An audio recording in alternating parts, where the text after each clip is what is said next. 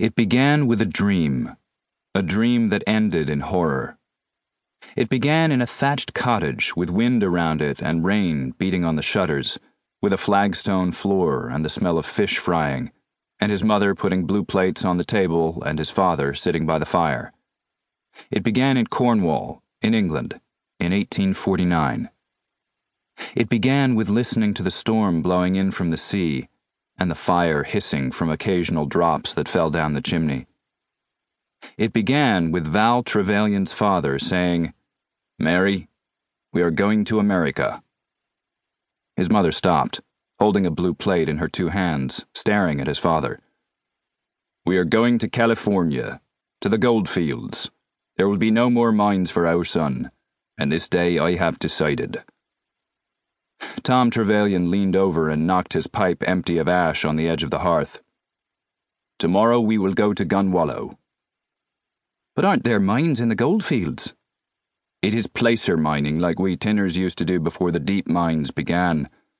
A man need not go underground there, nor a lad either.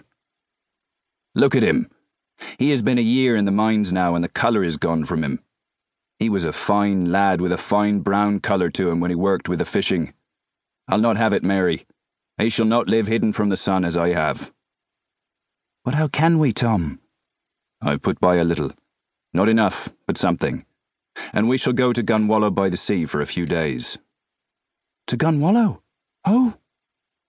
She realized her husband was speaking of the treasure. But it is useless. So many have tried, and some of them for years. Aye. Yet I've been told a thing or two.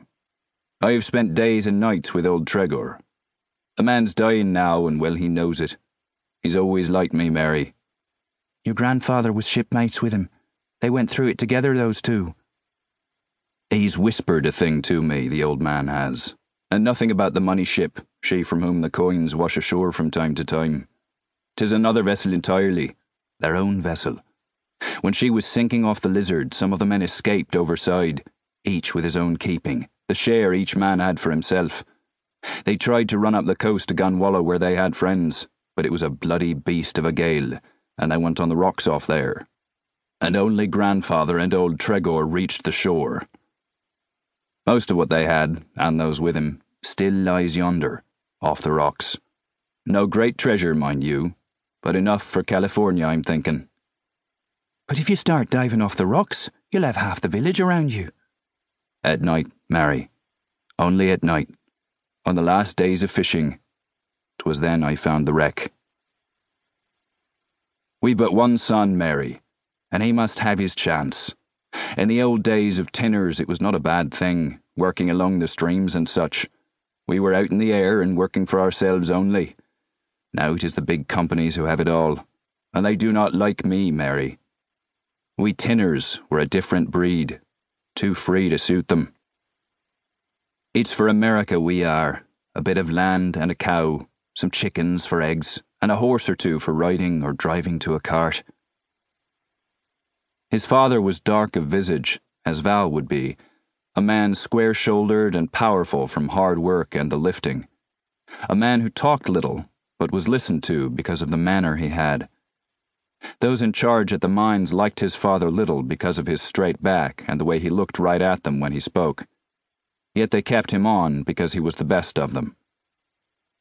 Val himself had gone into the mines at the age of twelve, as did most boys, but it was the change in him that led his father to move. That and some drive within himself that asked for better things.